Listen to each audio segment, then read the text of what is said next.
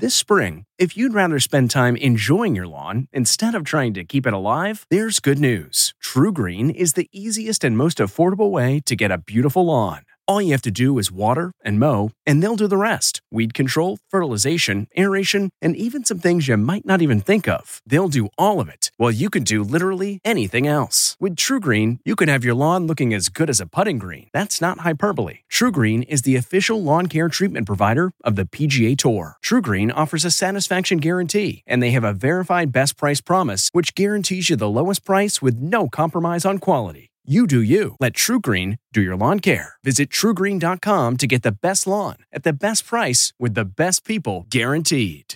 This podcast is supported by FedEx. FedEx offers fast delivery, more visibility, simple returns, and weekend home delivery to 98% of the U.S. population on Saturday and 50% on Sunday. With FedEx, you get picture proof of delivery, ensuring you always know where your package is. Returns are simple with packageless and paperless returns. Plus, FedEx Ground is also faster to more locations than UPS Ground. See the FedEx service guide for delivery information. So, what are you waiting for? See what FedEx can do for your business. Absolutely, positively FedEx. This episode is brought in part to you by Audible, your go to destination for thrilling audio entertainment. Whether you're looking for a hair raising experience to enjoy while you're on the move or eager to dive into sinister and shocking tales, Audible has an exclusive collection of thrillers from best selling authors that will keep you on the edge of your seat. Like James Patterson's first audio only thriller, The Coldest Case. Experience stories like never before, where every chilling detail is brought to life by captivating sound design.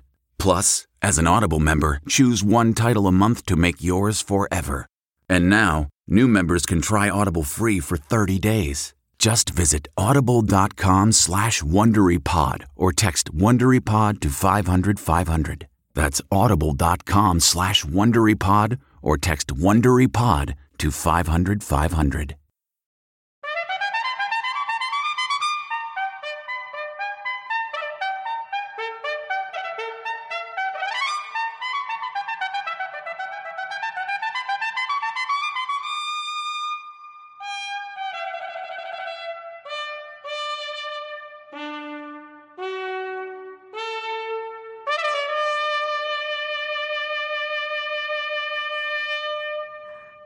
Morning. I'm Jane Pauley, and this is Sunday Morning. We like to celebrate people of remarkable talent and accomplishment whenever we can. People who are aiming high. And in all the world of competitive sport, we're hard pressed to think of anyone aiming higher than the man Lee Cowan will be introducing us to. Maybe you're not a fan of archery, but it's impossible not to be a fan of Matt Stutzman, who's risen to the highest rankings in the sport despite lacking two very important things. So, how did you figure it out? So, ironically, I Googled how to teach an armless man how to shoot a bow. Not a lot of results. Nothing. The athlete who calls himself the armless archer, ahead on Sunday morning. We'll take note this morning of the seemingly never fading popularity of Jeff Lynne's Electric Light Orchestra. You can count David Pogue among its fans.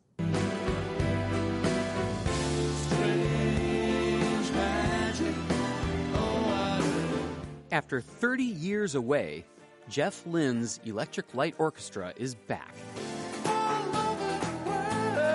I went to the concert with my family, and the place was packed, and people were screaming and singing along and dancing. Uh-huh. Oh, I was there as well.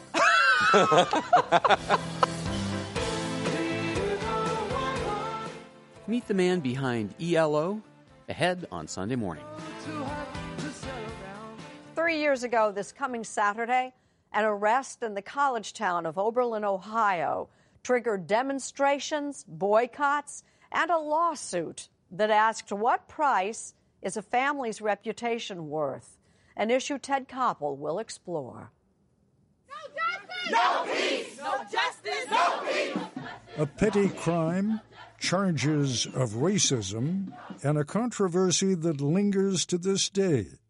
It had taken generations to build this reputation for us. And in just one day, we had, we had lost it.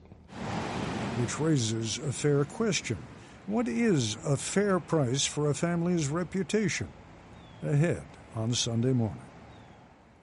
With Nancy Giles, we'll be visiting best-selling author Mitch Albom, a unique family man whose charitable work in Haiti has changed any number of lives, including his own. For the last 10 years, Mitch Albom has spent four days a month with his kids at the Have Faith Haiti mission. Janine and I didn't have kids, and suddenly we have 47 kids. Probably somewhere in between zero and 47 is the average and normal desired size, but that's okay. I like having 47 kids. Count on me. Now he's written a new book about one of those kids, a very special little girl, Finding Chica, later on Sunday morning. Connor Knighton gets us into an art show truly like none other. Even its name stands out Meow Wolf. With Mo Rocca, we'll launch a new season of Mobituaries. Steve Hartman shares a very special love story. And more, all coming up when our Sunday morning podcast continues.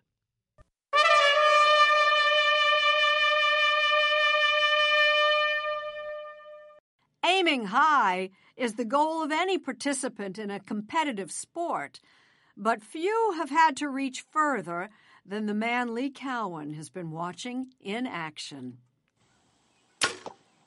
You're looking at one of the top ranked archers in the country 36 year old Matt Stutzman of Fairfield, Iowa.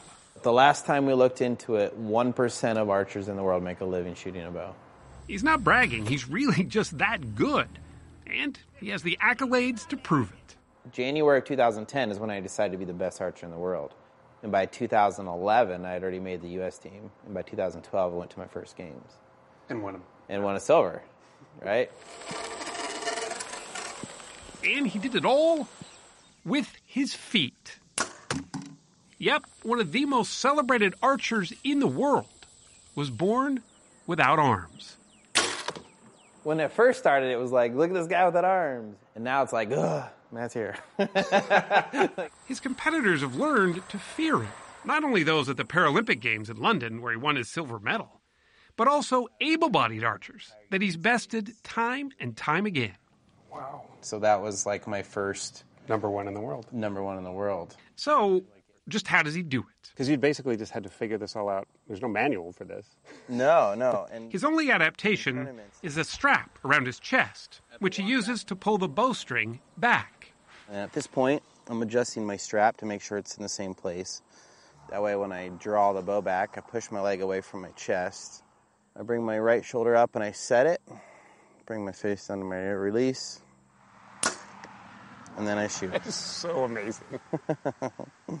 if I can take a bow that's not modified for me and I can compete against people that have arms and beat them at their own sport, well, then what's everybody else's excuse? This is where I come back for the tiebreaker. Matt's pretty easy to spot at a tournament. He's usually the only one sitting down.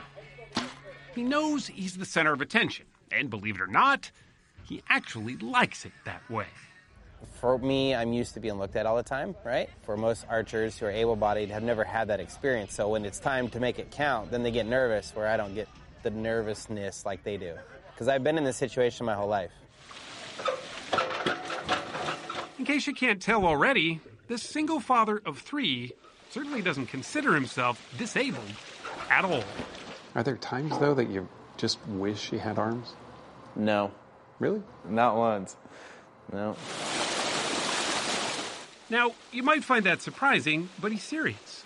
When we went out to lunch, eating with his feet was as ordinary as anything. Right. To him. I can hold my fork and I just stab and dunk and eat. Back at his house, we watched him change a tire. It was pretty hard not to offer help, but the fact was, he really didn't need it. I call this a unicorn. Why? He is a car nut. He always has been. It's a Nissan with the new Corvette engine in it. He can outdrive just about anyone. Yep, with his feet.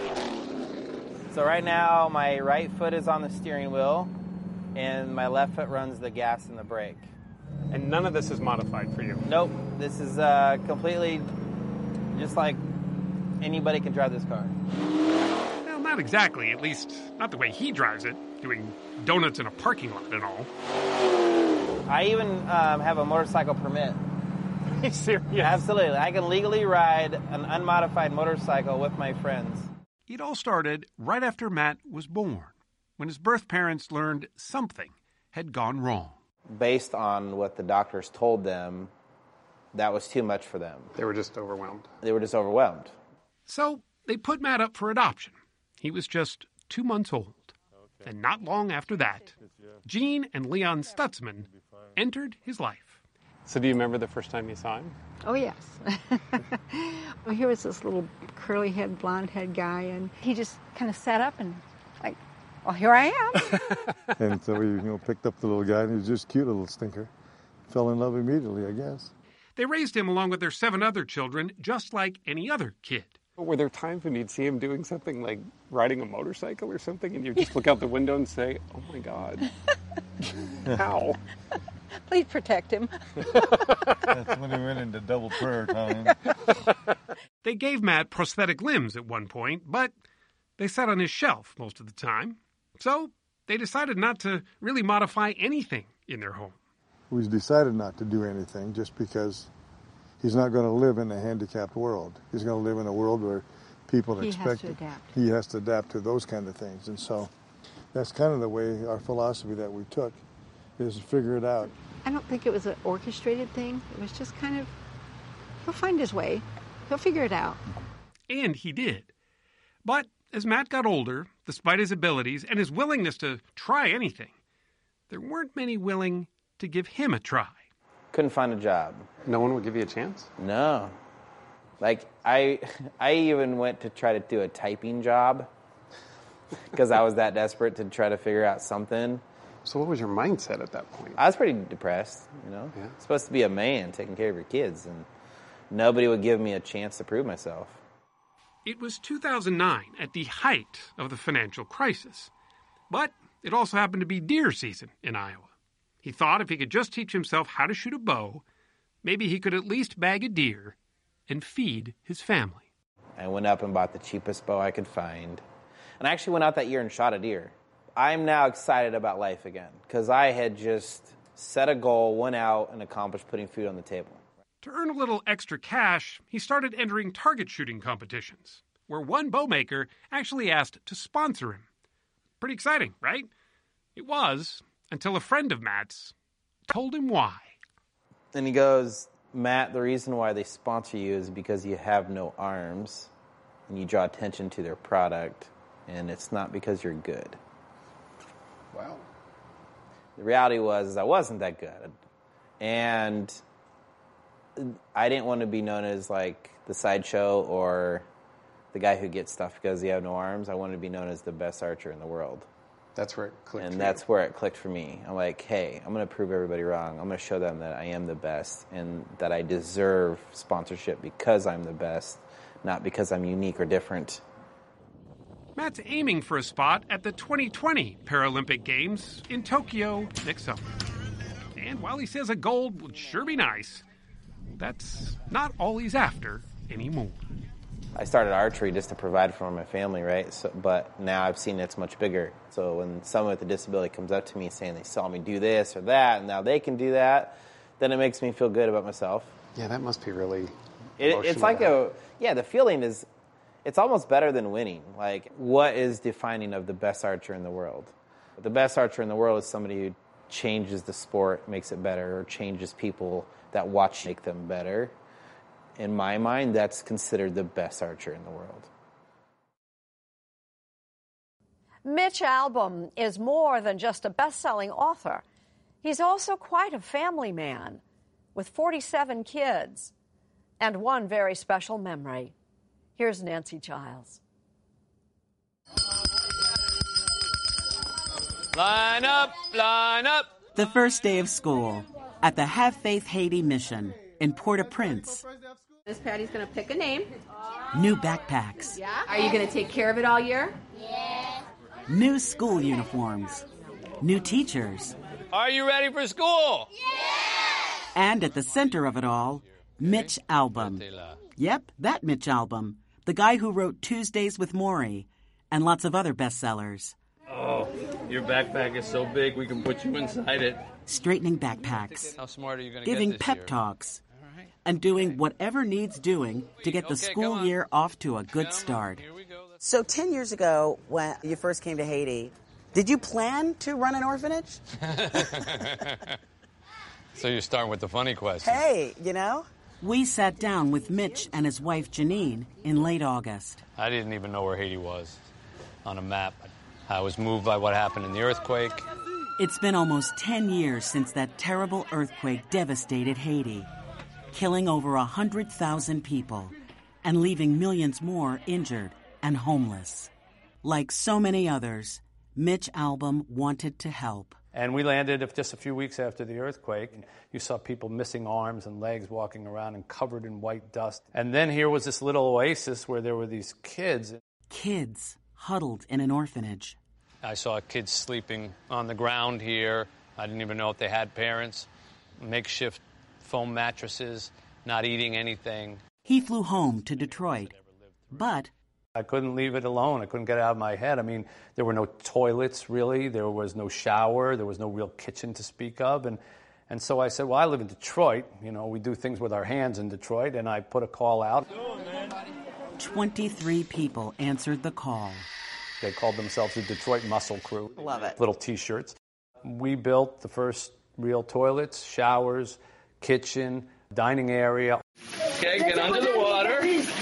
I was here for the first showers. I'll never forget that. They didn't know what it was. I said, Are you ready? Yeah, yeah. We turned the water on, and the water came down. It was like witnessing the Lord's first rainstorm. They went nuts with glee and water. And then they started doing this dance, singing and dancing, pushing off the walls. That is hard. Now the children of the mission have daily classes in English and French. They study music and science and math. What's your favorite part of school? Science. Science. I love that. They have regular medical checkups, three healthy meals a day, and a lot of big dreams. What do you want to be when you grow up? I want to be a doctor and a writer. A surgeon. I want to be a lawyer. I want to study business. I want to be a businessman. Mm-hmm. I want to be a veterinarian. Really? I love animals. And I want to be a Chinese translator. When Jane Pauley visited with Mitch Albom five years ago in Detroit, he was spending four days every month with his kids in Haiti. He still does. But something has changed since then. A little girl named Chica arrived. Was she special from the very beginning? Oh yeah. Oh, yeah. Chica, I She had a remember. spark. You know, most of the kids are shy and they'll over their eyes and everything. Chica just sat back and Yeah. checked so him I looked, out. I looked at it was her, like it's. and I went, and she went, and then I laughed, and then she laughed, and I said, "Well, I've met my match." But when Chica was five, the director noticed something was wrong. Her eye drooped. They found the one MRI scanner in all of Haiti and got this report. The child has a mass on her brain. We don't know what it is, but whatever it is, there's nobody in Haiti who can help her. And that was basically our clarion call to say she's going to have to come to America. And that changed everything for you guys. It changed everything. Count on me on one, two, three. Mitch and Janine took little Chica into their home and into their hearts. All of a sudden, here was Chica, and she was there. You put your right hand. For two years, together, they battled DIPG, a rare pediatric brain tumor. And they laughed and danced and sang and became a family. I am a child. Oh God. And it was a glorious blessing. And she wasn't the perfect child, but she was perfect for us. Right. She Right. really was. Just capturing you forever. A journey Mitch Albom has written about in his new book, Finding Chica. Families are like pieces of art. You can make them from almost anything, any kind of material.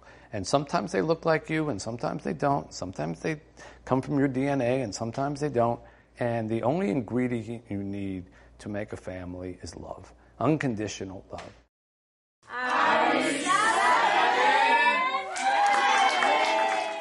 Chica died at age seven. But her story continues. The proceeds from Mitch Albom's book will build a new earthquake proof school for all their other children. Janine and I didn't have kids, and suddenly we have 47 kids. Probably somewhere in between 0 and 47 is the average and normal desired size, but that's okay. I like having 47 kids. So I just listened to Mitch and Janine's two oldest kids, Mano and Sam, are now sophomores at Madonna University. Is it named after Madonna the singer? No, not at all. It's in Detroit, where Mitch can still give them pep talks, as he did in Haiti. Every single time he came, he always talked about college with me, and this pushed me, and this like, okay, okay, um, and maybe I can do it, really. Mano's dream is to become a doctor. I want to go back to Haiti. Just seeing kids, you know, in the street, just, just living on the floor, and, and this breaks me. But I'm kind of giving me strength to go hard and, and to do whatever I can here. Did Mitch and Janine, did they change because of their relationship with Chica and their relationship with you guys at the orphanage? Yeah. uh, Tell me a little bit about it. you could see the change they really like. They show us, they like to show us love. Love is all that I can give to you. At the close of every day, Mitch Albom's kids remember Chica by singing her favorite song. Every day we sing this song like, just to remember her and to keep her here in our lives. She's taught a lot of kids here what they need to do with their lives and how precious life is. She taught me when I had to carry her from place to place towards the end of her life. We were sitting and coloring. I looked at my watch. I jumped up. I said, Chica, I got to go. She said, No, stay in color. I said, Chica, I have to work. This is my job. And she crossed her arms the way that she always did, and she said, No, it isn't. Your job is carrying me. like that. Well, of course it is. Of course that's my job. My, my job was to carry her, and my job is to carry them. Looking to instantly upgrade your Mother's Day gift from typical to meaningful? Shop Etsy. Get up to 30% off well crafted and personalized gifts from participating shops until May 12th. This year, embrace your creative side. You know, the side your mom gave you, and shop Etsy for custom jewelry, style pieces, home decor, and extra special items she'll adore. Need something original and affordable for Mother's Day? Etsy has it. Shop until May 12th for up to 30% off gifts for mom. Terms apply.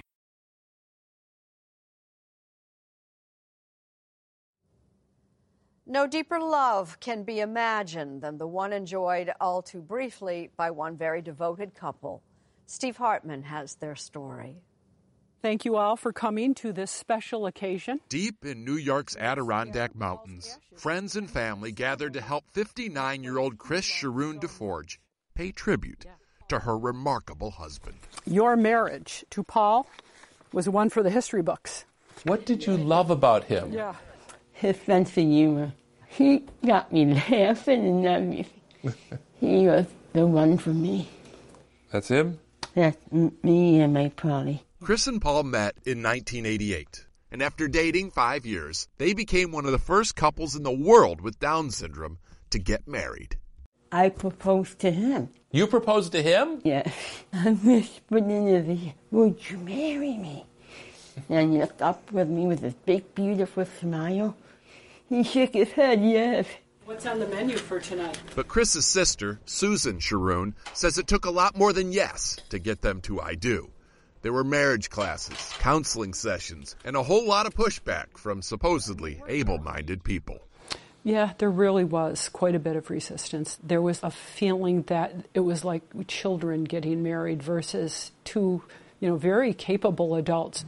Today, people with Down syndrome who want to get married still face resistance. there's still some question as to whether couples like Chris and Paul love as deeply as the rest of us. And in fact, we saw evidence that maybe they don't, that maybe their love is deeper. Thanks to you and Paul, everyone here has seen what true love looks like. At the end of the ceremony, Beautiful. Chris spread a portion of her husband's ashes near the lake where he loved to fish. Yes, you love him so much. The rest will be mixed with hers one day I love you. and buried together. I did the best I can. You were the best wife any husband could ever have. It was an intensely intimate moment, shared with you today for a reason. What I hope is that other families will entertain this. You know, other people will recognize the importance of this kind of, you know, intimate love. People like us need to have a chance. Chance at what? A chance to find the man of your dreams like I did. Are you going to be able to be happy again? To be honest, I don't know. I just lost the man that I love. But I'm going to try. And even if she doesn't succeed, Chris says it's still far better to have loved and lost than to be told you can never love at all.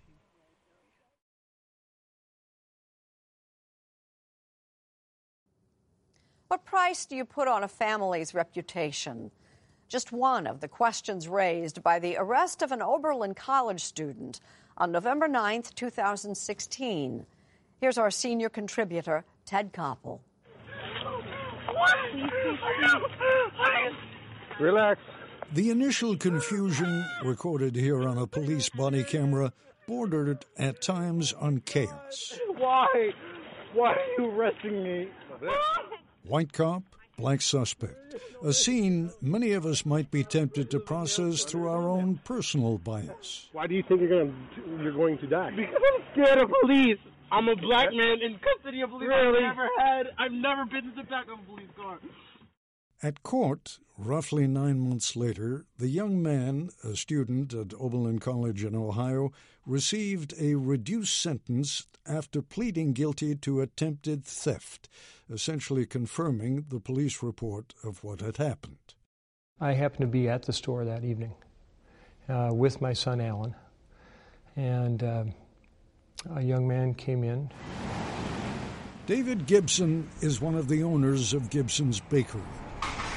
His son, Alan, was at the cash register when the student tried to buy a bottle of wine. My son confronted him and would not accept uh, the, the false ID, realized it was a fake ID as well, but realized that he was also trying to steal two bottles of wine. And at that point, he denied him the sale. He attempted to take a picture of him with his phone. At that point, the young man took his phone and shoved it in his face, and he was able to run out of the store. And then what happened? My son and I both pursued. My son's quite a bit faster than I am at this age. And he, uh, outside of the store, tried to detain him by hugging him. And uh, then he fell to the ground, and I witnessed all of this. And then we had multiple people uh, come in and start uh, hitting my son. And he comes running out of nowhere and tackles him and shoves him against the But there is an alternate version of events. And then you guys came and arrested them instead of the person who just assaulted it, this kid for no reason. You. And we all, he saw it. There were like three more people inside who saw it, and we can all testify that that is what happened. The police weren't buying that version, but David Gibson knew the trouble was brewing. We're not going off of what they're saying. We're um, we're charging him with robbery. We're gonna, um, we're gonna so be. They're gonna be trashing us. yeah. It wasn't long coming. The next morning, in fact. No peace! No justice! No peace! Oberlin is one of the most liberal college campuses in the country, and remember, Donald Trump had just been elected president the previous day. Totally unrelated to what had happened at Gibson's Bakery, but it does help explain the mood. We are here today because yesterday, three students from the Africana community were assaulted and arrested as a result of a history of racial profiling and racial discrimination by Gibsons. Bakery, located 23 West College Street. Which is where generations of Gibsons yes, sir. had been running the bakery for more than a hundred years. You had been branded as racist, and you felt that was unjust, unfair, untrue. Absolutely. To us, that was critical. Our feeling is that that's what you have in life is your reputation. It had taken generations to build this reputation for us, and in just one day, we had uh, we had lost it. That damage to their reputation has led to what the Gibsons claim is a 50% loss of business. When the college refused to issue a statement exonerating the family of racism, the Gibsons filed a lawsuit. And I think for me, when I'm looking at this as somebody who's been covering it since the lawsuit was filed, the questions at hand are no longer about shoplifting and no longer about whether students shoplifted. Nathan Carpenter is editor in chief of the college paper, the Oberlin Review. It's about whether students were, you know, in the right to say what they said during the initial protests, uh, and whether the college was is on the hook. That is precisely the point. And last June, a local jury found Oberlin College on the hook for $44 million in damages. A jury said that the school helped defame the business. The court has since reduced the award to $31.5 million, and Oberlin College has appealed that judgment. So the fundamental questions remain. Were the students justified in exercising their freedom of speech? And why is Oberlin responsible for what they said? I think the response to that is let students be students, but don't aid and abet, support, or encourage them when they're clearly doing something reckless. That's Lee Plakas, who is lead attorney in the Gibsons lawsuit against Oberlin. If he and his clients ever collect, $6.5 million have been allocated to legal costs. They try to characterize this as a protest. I think they turned it into a party to appease the, the students. They ordered pizza, used college funds to order pizza for the demonstrators. They used college fund for food and drinks and refreshments. They used college funds to buy gloves to make sure that the protesters' uh, hands wouldn't get cold. I raised some of those issues with Carmen Twillie Ambar, who was not then, but is now, president of Oberlin College. Maybe what was before the jury was that the college administration did nothing to ameliorate the demonstration, did nothing to calm the students down. If anything, they appeared to be supportive of the demonstration without, at that time, knowing the facts. I don't think that's factually accurate. I well, think that did that, they did they know the facts the, at the time? The college didn't know the fact, but it's not true that the college supported the demonstration. Well, let's take let's take each of the sort of individual charges that were made against the college. Um, the handing out, the purchasing and handing out of gloves. The college didn't pass out gloves and didn't hand out gloves. Well, the college didn't, but uh, people representing the college did. The college disputes those facts that it handed out gloves. Where the did college the gloves disputes come The, well, the college disputes handing out gloves. Factually correct, but still misleading. A student bought the gloves, but only after sending this email requesting reimbursement to Meredith Raimondo, the Dean of Students. Hi, read the email. If I bought 75 to $100 more worth of gloves to bring to the protest, would it be possible to get reimbursed? And the reply from Dean Raimondo, yes. Bring the receipt to 105 Monday. Thanks for helping folks stay warm. The evidence showed there was a receipt that they paid for the pizza. It was a text, it was with the pseudo council. Can we get gloves? And Meredith was like, yes. Whatever. Meredith was the dean of students? Yes. Meredith Raimondo? Yes. Yeah. Misty Smith was one of the jurors. You were personally convinced, and the other jurors were convinced that the college supported the students financially. 100%. 100%. They supported them.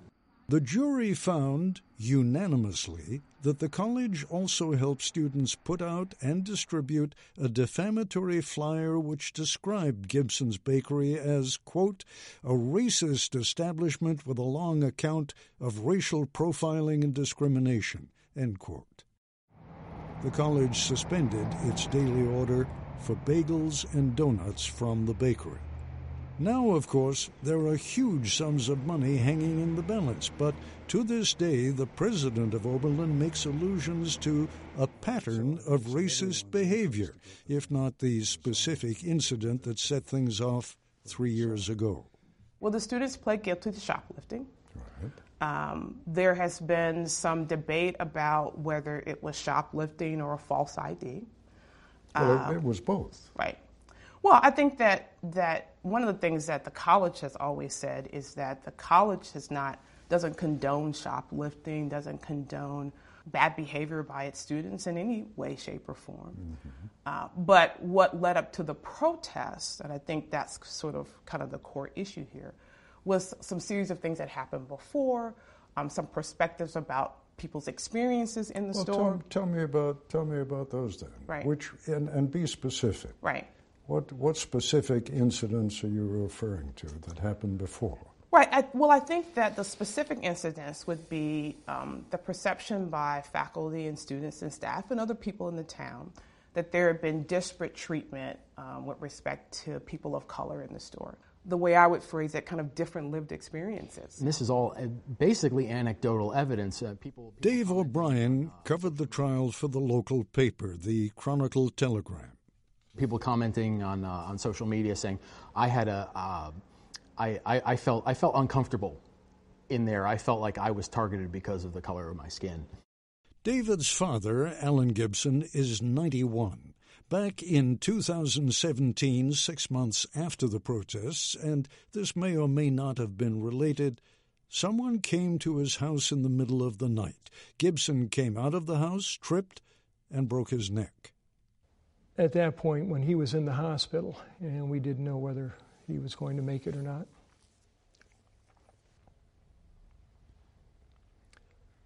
Hmm. He had said to me that uh, he had done everything right in his life. Treated everybody equally and fairly. Pardon me.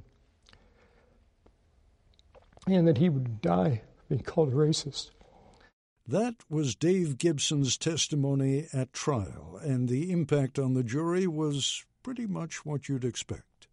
He didn't want to pass away, and on there, people thinking that he was racist. And you just feel the heart, like the whole courtroom just went, you know, like that everyone, I think, was trying to hold back tears. What the jury did not know, because it wasn't admitted at trial, is that Dave Gibson himself is battling pancreatic cancer. Like it was very hard because you think, then you're doing a self reflection, like, of yourself. How would you feel? What is a reputation worth? You're a very distinguished academic. What's your reputation worth? My reputation is important. It's worth a lot, isn't it? I mean, if your reputation was destroyed overnight, you could hardly put a price on that, could you? Well, I certainly believe that reputations are important. But here's what's also true, and it's the jury system that we have, right, and the legal system that we have, um, that we go through a legal process that makes that determination. And what the institution has said is that we believe that this determination was excessive. Right. Freedom of speech does not grant a license to libel, but there are real concerns that the size of this award, $31.5 million, could undermine genuine freedom of speech on college campuses. And ultimately, the unanswerable question what is the fair price for a family's good name? David Gibson, in the terminal stages of pancreatic cancer, may never learn the answer. Joe Ricketts is author of a new book called The Harder You Work, The Luckier You Get. He ought to know. He's founder and former CEO of the financial firm Ameritrade. And as you're about to discover, no surprise, he's a true believer. Are we headed into a recession? You can't pick up a newspaper without seeing that question. Well, I've been involved in the financial market since the Stone Age, and while I don't have a crystal ball, I can tell you with 100% certainty a recession is coming. Maybe not today or tomorrow, but it's coming. Economies go through recessions periodically. I don't think this one will be deep or long, as I've never worked in such a strong economy. The thing is, with all this talk of recession, we're taking our eye off the ball that really matters.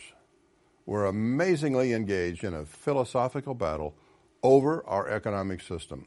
Free enterprise has come to be seen as the province of the conservatives, while liberals praise something more like socialism. My progressive liberal friends worry that free enterprise is unfair, producing inequality. Now, there are real issues of fairness to be addressed, but these folks talk as if there will always be a big pot of money, and the only question is how to divide it. But where does that pot come from? It comes from a growing economy and job opportunities, the things new businesses create. It comes from free enterprise.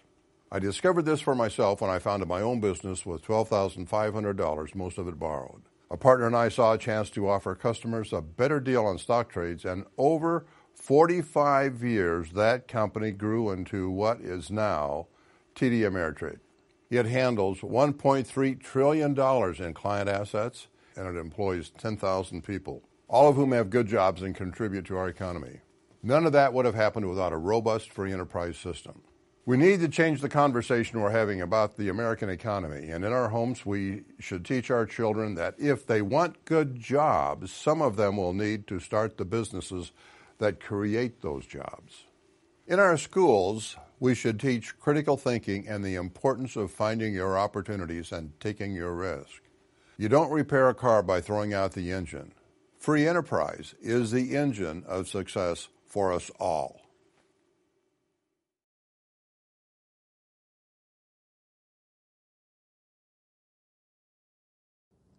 It's time to get dead serious.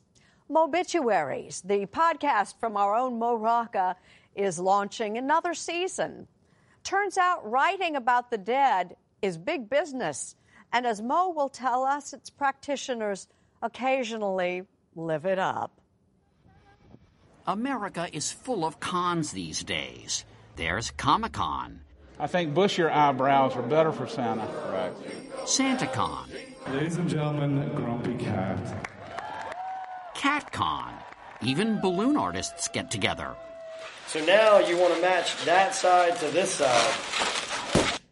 And then there's ObitCon, filled with a lively bunch of obituary writers, readers, and even a funeral director. Um, we all have to deal with deadlines. You know, I hate to use that term, and I'm very careful to never tell a family that I have to meet a deadline, you know, right after they've experienced a death.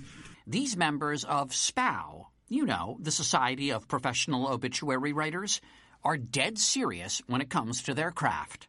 The demand has never been higher for quality stories ready at a moment's notice. Obits matter. You all matter. Adam Bernstein is the obituary editor for the Washington Post. You get to write about everything in humanity.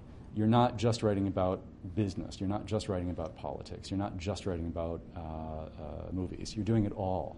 The obit desk used to be a graveyard, a dumping ground for reporters who'd come to the end of the line. But now it's thriving, and the revenue from paid death notices is the lifeblood of struggling newspapers across the country. Passed on, joined God's heavenly choir, or my favorite, The Lights Went Out.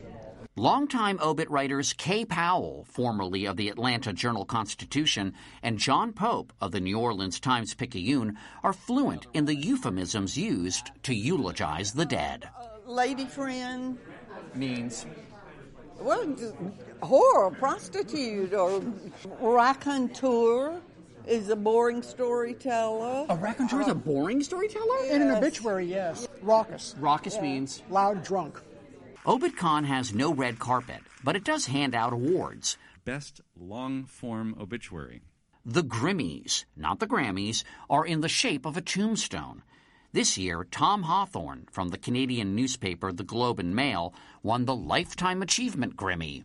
I used to be embarrassed to write obits I'm from that newsroom culture that it was for the drunks and the losers and the kids starting out.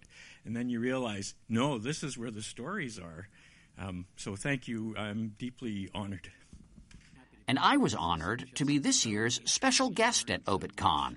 When you read a well written obituary, it is sort of like I think like a like a movie trailer for an Oscar winning biopic. It's sort of the highs, the lows, and the sweep of it. Which like brings us to Mobituaries. Sunday Morning's original podcast series paying tribute to the people and things that never got the send off they deserved. In our brand new second season, we'll tell you the story of I made it clear with the Libyan representatives from the very beginning that I had no influence with the United States government or with the President of the United States. A presidential brother so famous he had his own beer. When you say, give me a Billy, you got yourself Billy Carter's hand-picked favorite. Just say, give me a Billy. Thomas died and his bones were sold and scattered. We'll say goodbye again to a forgotten founding father with an original production number. Tonight we shall sing your name again. I drink to Thomas Paine. Don't do anything foolish. Plus, the story of the first Chinese American superstar. And the 1980s pop star whose hit song brought glory to a 2019 sports team. First up is our Mobit on presidential brother Billy Carter, younger brother of President Jimmy Carter. As you'll hear, Jane, he was a lot more than the caricature many of us remember. For this episode, I talked to the former president. He remembers his brother affectionately and candidly. Why do I have the feeling there's more? I thought you'd never ask. Mobituaries is available wherever you get your podcasts. It's easy and free to subscribe. I'm Jane Pauley. Thank you for listening, and please join us again next Sunday morning.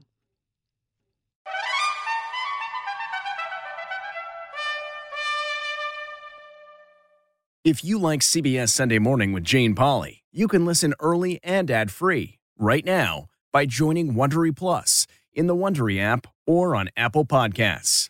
Prime members can listen ad-free on Amazon Music. Before you go, tell us about yourself by filling out a short survey at wondery.com/survey.